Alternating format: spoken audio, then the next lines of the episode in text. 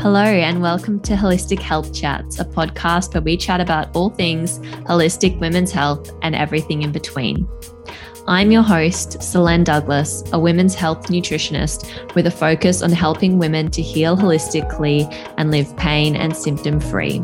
I'm so happy that you've made your way here. Tune in every week so we can listen, learn, and be inspired together.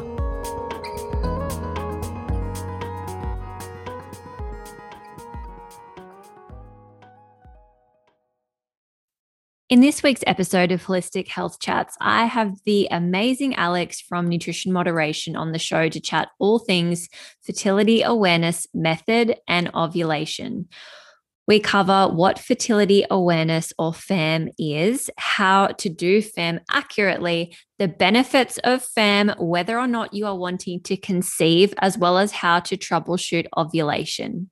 If you are currently looking for non hormonal birth control options, are wanting to conceive, or just not sure if you're ovulating at the moment or not, this is an episode that you won't want to miss. Before we get into this week's episode, if you are currently wanting to get personalized advice to support you with your nutrition and hormones, the best place to start is by booking in a complimentary consultation. In this 15 minute consultation, you'll meet with me and we will discuss your current health goals or challenges, what you can expect from consultations, the likely time frame that you should expect for us to achieve those goals together. And of course, we'll have time to cover any questions that you might have. If you're happy to go ahead at the end of the consultation, then we do book in a time for your initial consultation, which is where all the fun begins. But equally, if you feel that you need a little time to think about it, then that's perfectly okay too. There's no pressure. To book in a complimentary consultation, all you need to do is head to selenedouglas.com forward slash links and navigate to the book section, which is at the bottom of that page. Or you can go and have a look in the show notes right now of this episode, and there will be a link directly for you taking you to my booking calendar. I hope to meet you soon.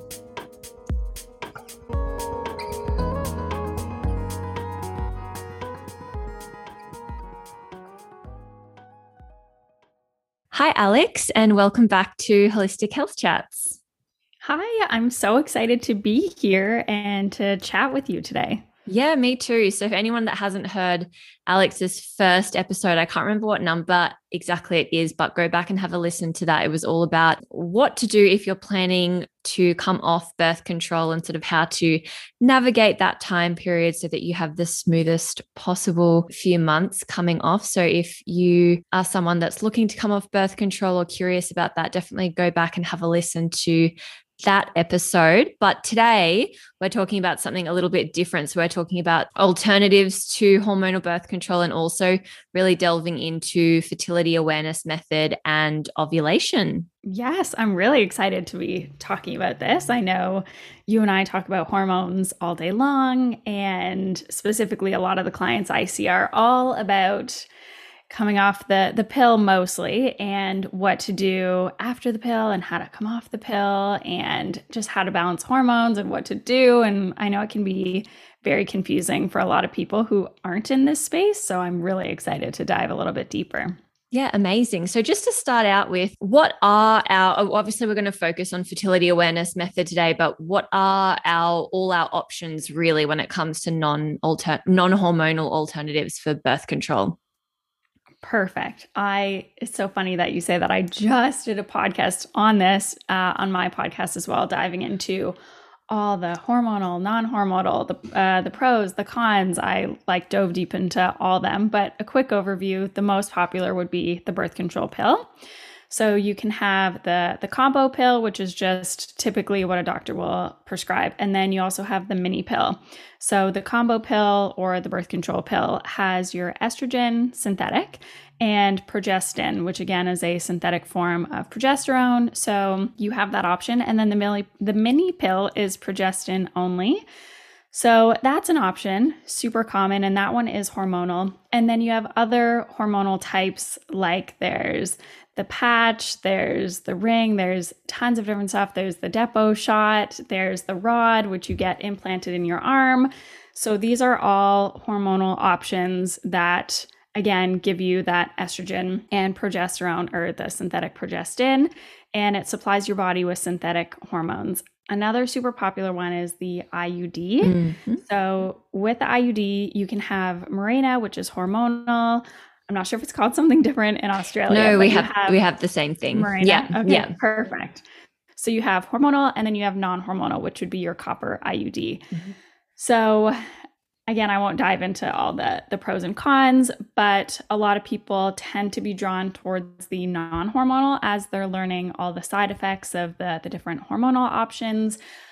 But with that, I wouldn't say that the copper IUD, which is the non-hormonal, is for everyone because it does provide some cons as well. So it is not for you if you have a heavier cycle or you're prone to heavier bleeding if you have any heavier, more painful periods, I wouldn't recommend the non hormonal IUD, but a lot of people like it because it's kind of like set it and forget it. It's just there and it does its thing. You don't have to think about it. You don't have to remember to take a pill and all that stuff. And then non hormonal, the most common would probably be condoms. And then, of mm-hmm. course, you have like diaphragm, sponge, you have all sorts of different different options that aren't as popular. There's like spermicidal gels and and all sorts of that stuff that I don't typically recommend.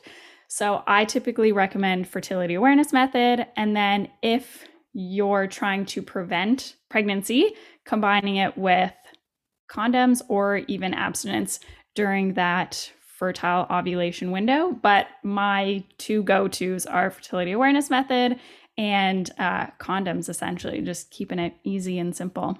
Yeah, definitely. I like that. They're definitely non invasive. And I think whilst the copper IUD is non hormonal, I think we talked about this last time, there are some problems with it. And I think, of course, we are probably more biased because we do hear the not so good stories. We see people that are coming to us for help with these sorts of things. So I'm definitely aware that a lot of people are really, a lot of women are really, really happy with their IUD. But I think there is a bit of a problem with that set it and forget it type mentality, right? Because we hear not too infrequently that you know it can dislodge and move around and things like that. So there needs to be a plan in place. Like if if you are getting that and you're happy with your IUD that's amazing. But you need to even if your doctor hasn't recommended or your gynecologist hasn't recommended I would be going back and asking for it once a year or something to have it checked and check where it is because like those things can move around in your body and it can become a real like horror story when they do so you just want to make sure that there is a long-term plan in place i guess for that but anyway we're not focusing on the iud today we're talking about fertility awareness methods so do you just want to talk us through like an overview of what that actually is Hmm. Yeah. So uh, I just want to mention a quick too with the the IUD. Our body is not used to having things in our body. So you hear all these horror stories about rejecting it, like you said, and and all these things. And same with the the rod in the arm. It just seems so unnatural to have something like that. So the body can reject it, which is terrifying. And then that set it and forget it. It's not good to have your body on autopilot. So what we'll talk about in the fertility awareness method, one of my big pros is actually listening to your body and seeing the signs and symptoms. And I think that's a huge mm. positive effect because hopefully we're moving in that direction where we're reading our body a lot better and we're tuning in, kind of like intuitive eating, just paying attention to what your body needs and wants. And so for me, that's a big pro and a big con with some of these IUD with these IUDs. Sure, it's set it and forget it, but you're not then your whole body's on autopilot. You're like okay well i don't really have to worry about you know tracking my cervical fluid or you know how am i feeling today and and all that stuff. Yeah so, definitely. with that the fertility awareness method there are about like six different types. There's like symptothermal method there's just your bbt there's Just-East billings there's tons of them the one that I like to use has three markers. So, with the fertility awareness method, if you're using it correctly, it can actually be effective up to 95 to 99% with typical use, and then about 80% with sorry with typical use and with correct use so you're doing it correctly you're practicing it often that 95 to 99% effectiveness so, very, very effective, similar to your birth control. You know, if you forget a pill, then it decreases. So, it's kind of on par with the pill. Mm-hmm. And then there are three markers to track. So, for someone just starting out, uh, you can start to take notes or just listen and just kind of tune in. This is what I tell my clients. So, first and foremost, we'll start off with the signs of your body. So, cervical fluid or cervical mucus, whatever word you prefer. So, this will change through the different phases of your cycle. So, I'll kind of walk you through the cycle and how it changes. So, when you're not ovulating, this would be post period slash follicular phase hormones are low, it's typically dry. So, and what I mean by cervical fluid too, even just backing it up a step, this would be the fluid or the mucus that is in your underwear. So, when you go to the bathroom every morning and you wipe, or you might notice in the middle of the day if there's some discharge in your underwear, that is cervical fluid. For someone who's like, wait a minute, what is she talking about? That's what I'm talking about. So, I know for some women, this might be embarrassing. Maybe they've never talked about it before, but this is so, so normal and it happens to everybody. So just start to pay attention. So during this phase, when you're not ovulating, it's typically dry. So some days you might notice nothing's really happening. It's very dry. So this would be right after your period and also can be right before your period as well. It can be pretty dry. After that, as we're kind of halfway through the follicular phase, as ovulation is approaching, estrogen will start to rise and your cervical fluid becomes a little bit wetter, creamier, milky, you know, kind of that milky and white in color. And then as we head into ovulation, which for some women, so this would be kind of middle of your cycle, give or take day 14 to 17. Uh, but we'll talk about how to track this with fertility awareness method. So during ovulation, your cervical fluid will be more slippery, stretchy, that egg white consistency, watery.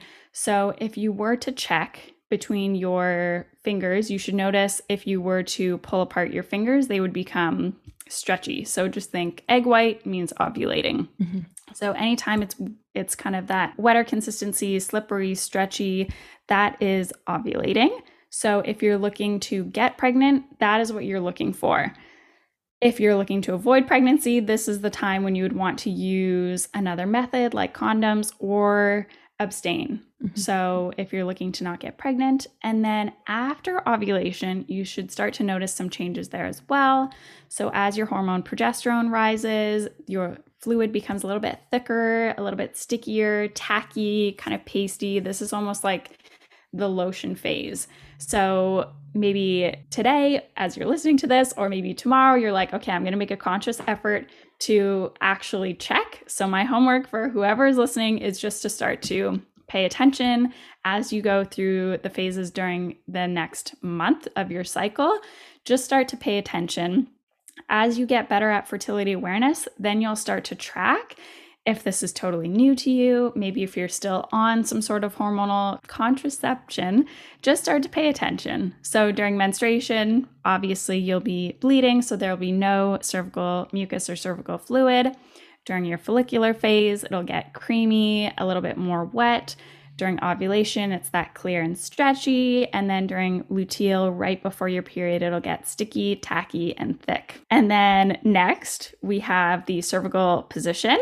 So when you're ovulating, so there when you're checking your cervical position, this would be when you stick two fingers up the vaginal canal and you check the cervix position. So, this again might sound intimidating, but just start to get comfortable with your body and just see what's going on. We're starting to, you know, pay attention to what's going on. So, when you're ovulating, the body is so fascinating. Your cervix no. actually moves up higher and becomes more soft, wet, and open. So, right now, as you're listening, if you were to touch your Cupid's bow just on top of your lip, That is how your cervix will feel when you are ovulating. So, again, soft, wet, and open. After ovulation, during the luteal phase, when you're no longer in ovulation, there's no longer a chance for pregnancy. Your cervix will typically feel firm, low, and closed, kind of like the tip of your nose. So, just as again, some homework, just start to get comfortable with your body. This might be something that you try and get more comfortable with. And then you have those markers. So, kind of like the top of your lip and then the top of your nose just to, to start to pay attention. And again, in an app, you can track all of this. Mm-hmm. So that way you know what's going on and you can start to pay attention there. And then lastly, this is probably talked about a lot, is the basal body temperature, aka BBT. So this is your temperature upon waking. So before you do anything before you sit up, before you get up, before you go to the washroom, grab a glass of water, before any of that, what you're going to do, your alarm goes off in the morning, grab your thermometer. And the thermometer I'd recommend have it be specific for basal body temperature. So this means uh, two points past the decimal point. So you want it to have that extra reading just so it gets super specific. And then from so, how this works is from menstruation to ovulation, these are going to be your lower temperatures. So, if you're tracking it like a chart, there's a few apps. I personally use Kindara, it's super easy. I'll talk about some more tech after I go through the temperatures. So, it should be between 97 degrees and 97.7 Fahrenheit. If you're in Celsius, that would be 36 to 36.5. And then right after ovulation, you'll start to notice your temperatures rise. You might even notice in this phase your body feels warmer as well.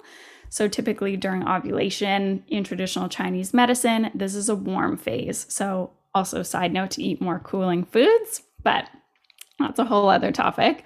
So, right after ovulation, your basal body temperature will rise to 97.8 and above or in Celsius, that's 36.6, and then it will remain high for the rest of your cycle and then drop again during menstruation. So, with that, if you're going to start practicing the fertility awareness method, those are the, the three things to track. So, cervical mucus, cervical position, and your basal body temperature. I recommend doing all three. At this point, right now, I mostly do the basal body temperature and the cervical fluid.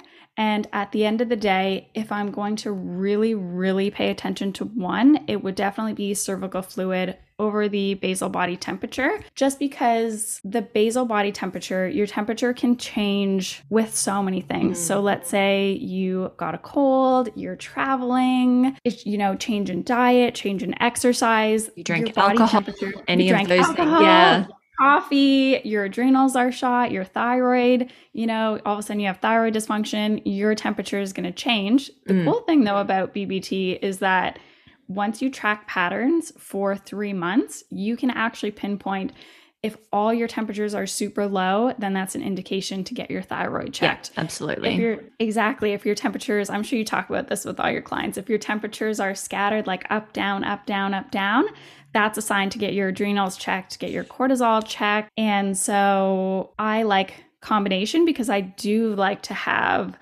all the the detail and all the data on my life. You know when i do travel how does that change? When i change time zones how does that affect my ovulation? So with basal body temperature it happens the change in temperature happens after you have already ovulated. So it basically confirms ovulation if you've ovulated. This can change though. So, in order to do this as a method that would be a higher effectiveness, you would have to do it for three months or more, get that data.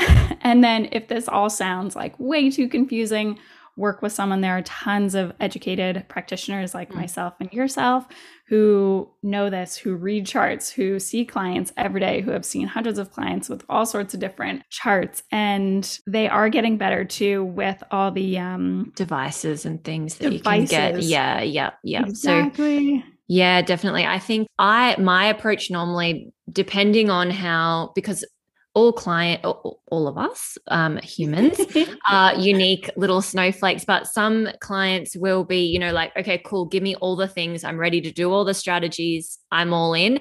Whereas other people yeah. learn all of this and it's like whoa that feels so overwhelming that i have to start noticing my cervical fluid. I have to check where my cervix is and i have to track my temperature every morning like oh my god i don't even know how I'm going to remember to do all of those things. And some people can find it really overwhelming, which I understand. And I think the the initial problem really starts with, well, we should be learning this, and hopefully maybe schools are changing now, but we should be learning this when we're like 12, so that by the time we get mm-hmm.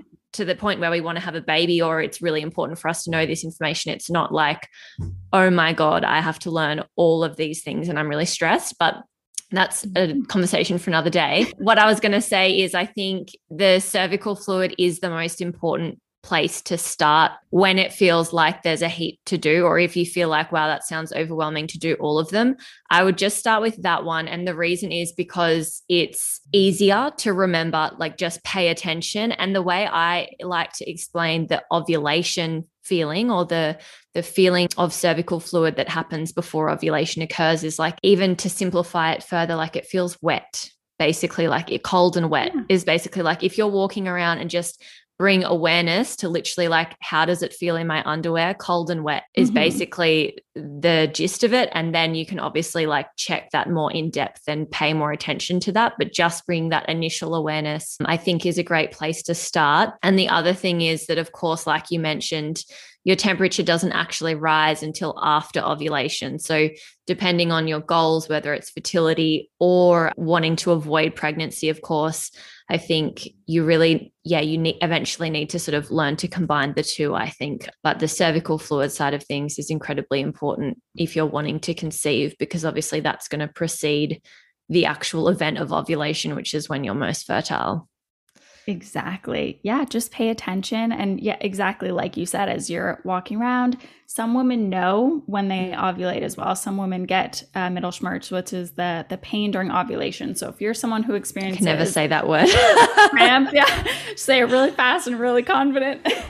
um, if you experience that, you'll know that's when you're ovulating. And then even something that a lot of women can relate to is like, oh my gosh, it feels like my period just started but mm. you're not getting your period. That's just the cervical mucus yeah. or cervical fluid that you'll that you'll notice. It's kind of that like drop and you're like oh my gosh did i start my period? And you go and check and there's nothing there. That's your cervical fluid.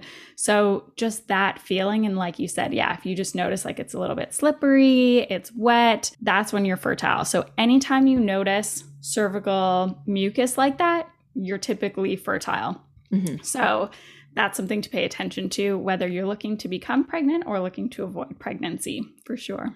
Yeah, absolutely. And on the app side of things, I always recommend Kindara as well, actually. So it's good we both do that just purely because I don't know if other apps allow this, but I know with Kindara, they've got a practitioner portal set up. So we can actually send you an invitation via email if you're a client of ours, which allows us to access your temperature data. And that's really helpful because if you track for a couple of months, we can actually share screen with you in appointments and like talk you through your data and what it means. Because I think with the temperature side of things, I don't know if you find this, Alex, with your clients, but initially mine are like, okay, great go away and do it for a month or two and then they come back and they're like i have no i don't get it. What does it mean? You know like it looks mm-hmm. really confusing because it's such a small variation in temperature and being able to identify that shift between follicular and luteal phase for a lot of people because it is such a minute change in temperature like we're talking 0.3 to 0.5 of a degree which so not even a whole degree in temperature it is such a small shift that it's really helpful to be able to have someone pull up your chart with you and actually explain what you're looking at. Yes, a hundred percent. And then I know you just interviewed someone about the Daisy. Yes. So, yeah, yeah, yeah, She's actually bought that practitioner Nat Kringoudis. She's actually bought Daisy Australia. So she bought the Australian arm of the company. There's another brand that has something similar, which I have completely forgotten the name of it which it will come back to me. I was trying to remember it while we were talking, but it's a similar type of device, but it's a armband. So it basically goes The around. drop. That's right. You know, yeah, That's that's, the the one. one. Yeah, yeah, yeah.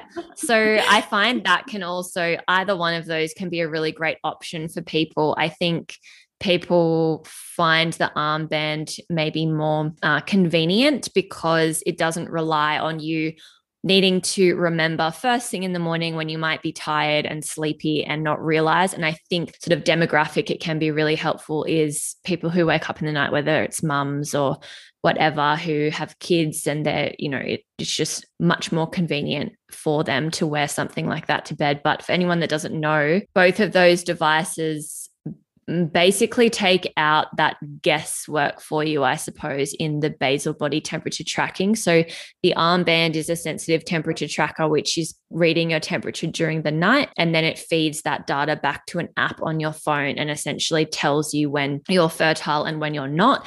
And the Daisy does a similar thing, but it's a uh, sensitive temperature device, which you still have to place under your tongue in the morning. I don't have experience with the Tempdrop, but I do have a Daisy and they're amazing. I really, really love mine. I've had it for ages now. And I think they're great. Like they're an investment, but I think they're they're like they come back in dividends, I think, because they help to give you that. I think it's really still important to uh, get in touch with those physical signs that your body is displaying because that's just a huge issue for us all in general is that we've become so disconnected from our bodies. So I love that these apps exist and these devices exist, but I think that we need to not allow them to become sort of a, a thing that's going to let us off the hook and allow us to sort of uh, continue with that disconnection we have from our bodies. So identifying those symptoms is a really really important part of just understanding your body it's it's like no different really from going like am i having a bowel movement every day like am i constipated did i like you know those Yeah. sorts of really basic things like if you were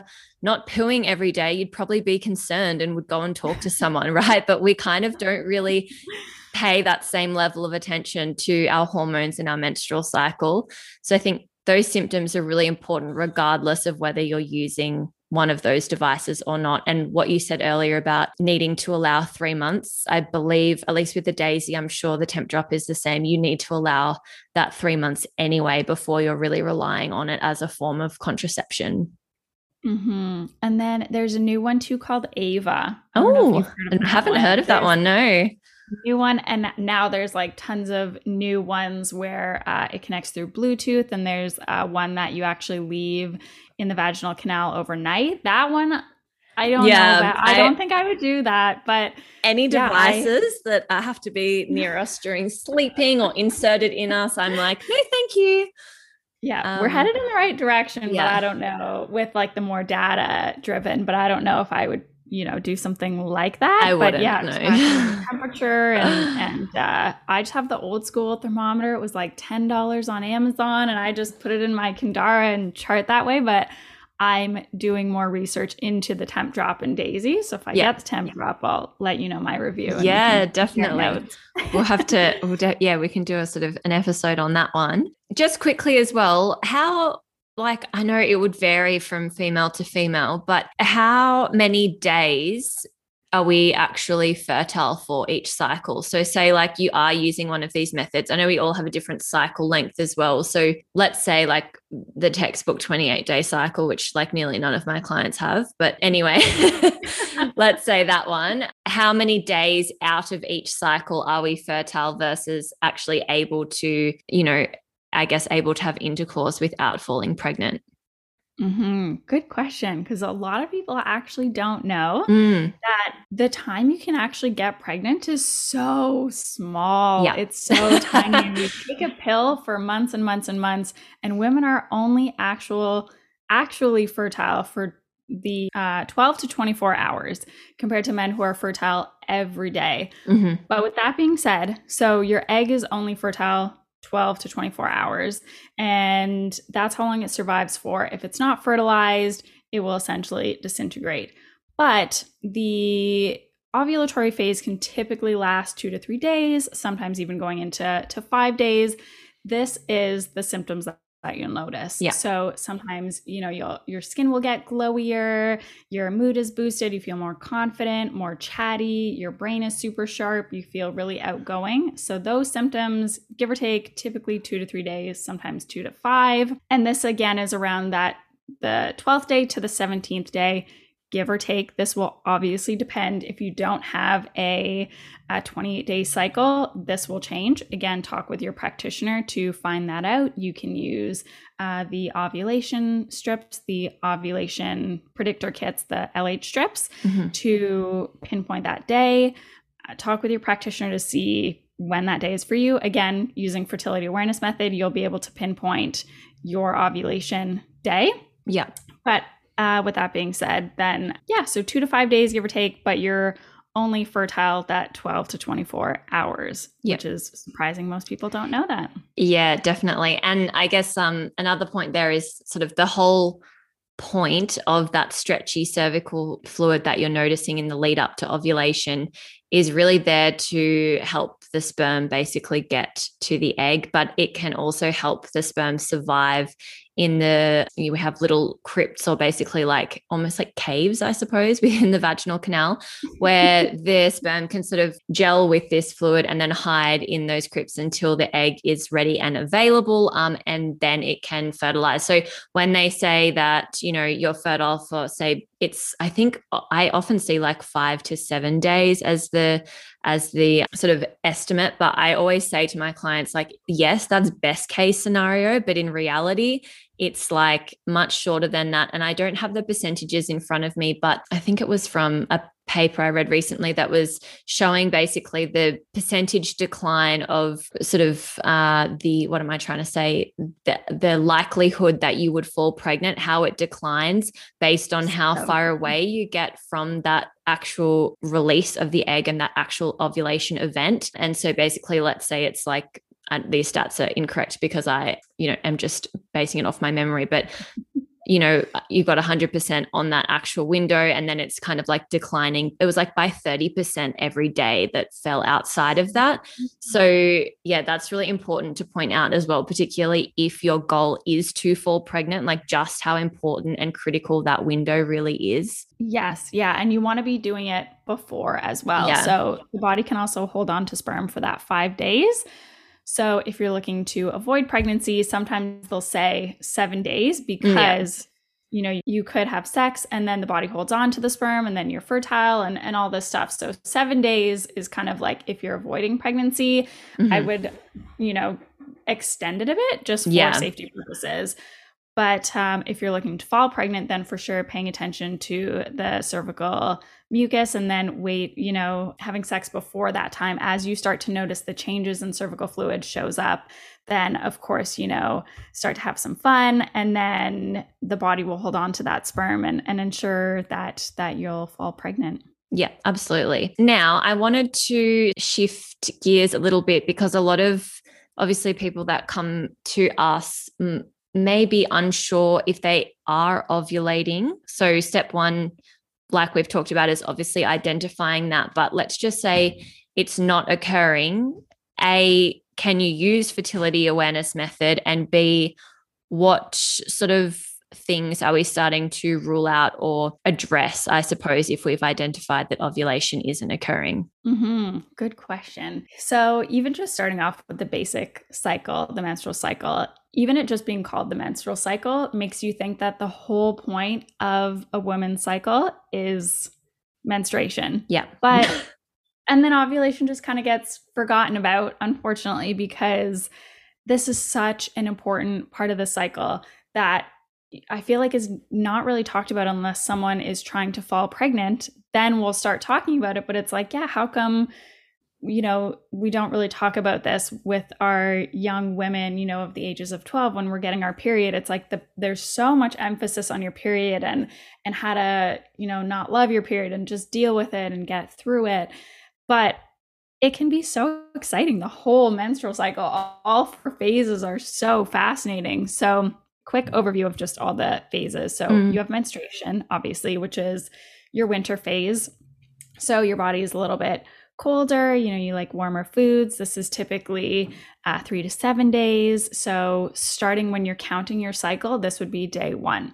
Then you have the follicular phase, which is spring, seven to 10 days. Then we get ovulation. So, this is middle of the cycle, summer, that three to five, three to seven days. And then we have luteal, which is kind of fall, and that's the 10 to 14 days. So, that's kind of a little bit of the, the overview. If ovulation is not occurring, it could be for a few different reasons. And again, so talk with your practitioner who's educated if you feel like I'm coming off the pill or looking to fall pregnant and I don't know if I'm even ovulating. I don't know anything about the cycle. Don't rely on your app because your yeah. app is not your body. So, first and foremost, apps are great for a lot of things. Uh, you know, you and it's great to see when there is that ovulation window, but it's not your body, and only your body can tell you when you're actually ovulating. So, cervical fluid, uh, you can get the LH strips as well just to see. But with the LH strips, they're super wonderful. But just because you see a surge in LH, same with tracking your basal body temperature, doesn't mean you ovulated. This is why cervical fluid is important because that's kind of like the only thing that will tell you when you ovulated. So, definitely a combo of things, but just start to pay attention to the cervical fluid.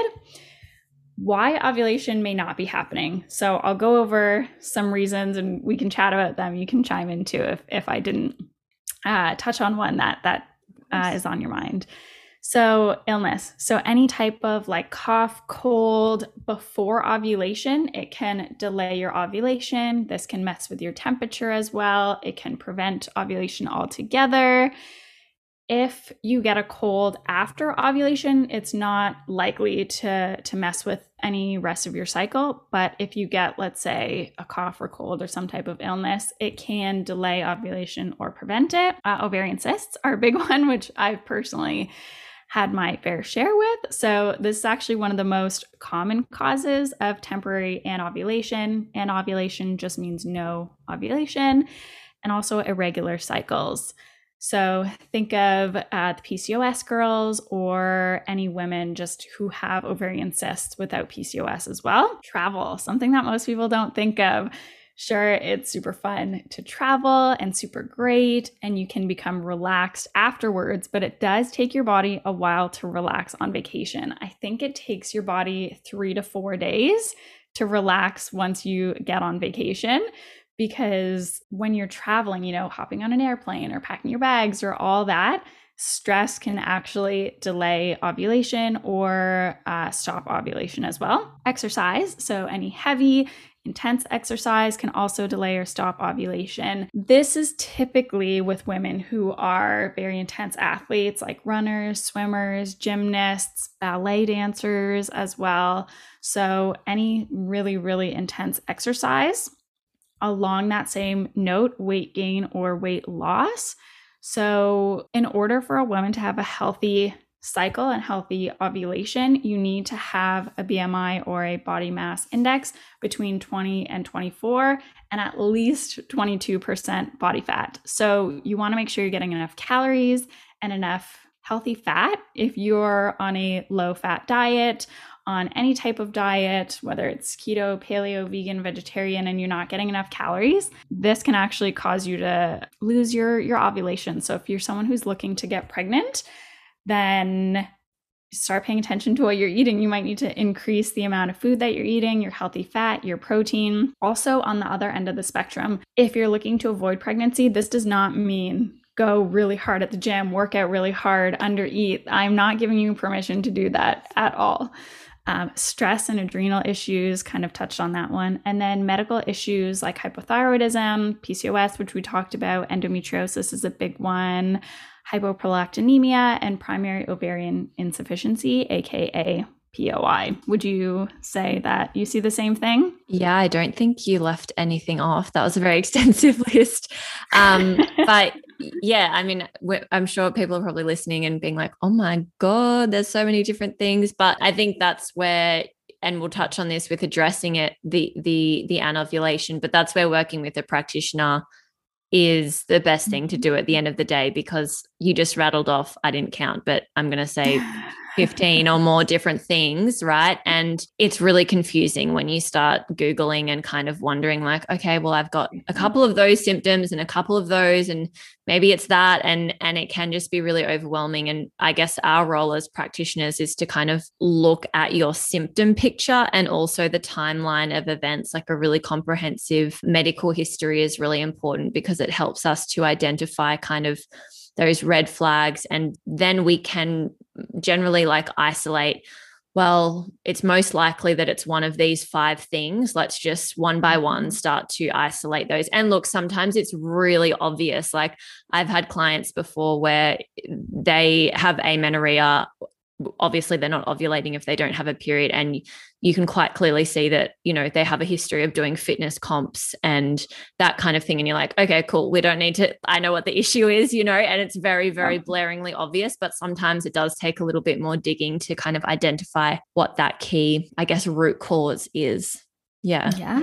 Yeah work with a practitioner get blood work uh, yeah. if it comes to it as well. The Dutch test is super yeah. wonderful to see. There's tons of different tests, whether you do the full month or yeah. do the shorter. The Dutch complete is super wonderful just to see, okay, where's your stress? How's your sleep? Where are your hormones? Are you ovulating? Where's your estrogen? Your testosterone is super, super helpful to see that picture. Yeah, definitely. And just a side note, I guess, because we often talk about, which hopefully we've been able to communicate that ovulation is obviously not just about pregnancy, but I think even when we are talking about it, sometimes it's it's hard not to or continue to talk about it in the context of wanting to conceive. But there's so many health benefits for your long-term health. Like even if you never want children you should care about wanting to ovulate because you know the increase of ending up with something like osteoporosis which is basically where you um, lose bone density and bone mass and you know that is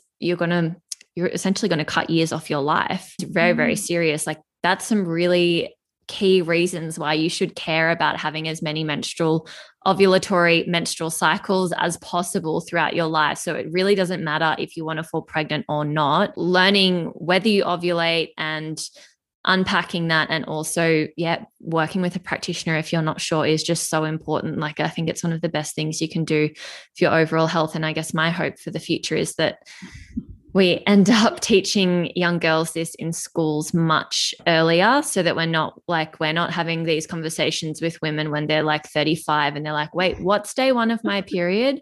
And like no fault of ours because we're not just not taught that right? Like it just baffles mm-hmm. me sometimes even when i talk to ivf clients and this i'm like how are you at how how are we at this point? And you, you don't know what these things mean. Like it's just anyway, again, topic for another day, but it's mind boggling that there's this just huge education piece missing. Yeah, I agree. And I'm glad that you put emphasis on that because we do need these hormones. And it is very unfortunate that we do kind of just shut it down with the birth control pill and it causes a lot of nutrient depletions, including folate, which you need yeah. for a healthy pregnancy. I mean, again, yeah, whole other podcast episode. But yeah, we need uh, to make our own estrogen, progesterone, testosterone, LH, FSH for brain health, mental health, preventing Alzheimer's, you know, preventing osteoporosis. Like these hormones are important. And I'm sad that we're not taught in school how awesome our bodies, our bodies are yeah, to, yeah. do all this. And yeah, it's yeah. super fascinating. I still, I mean, I'm I'd like to say it's changing, but to be honest, like I still hear all the time from clients that might be going back to their doctor to ask for, you know, thyroid testing because they've got heavy periods or whatever it is that we're looking at. And for reference, like thyroid testing in Australia is a little bit more difficult to get put through the government system for free, as it's probably similar for you.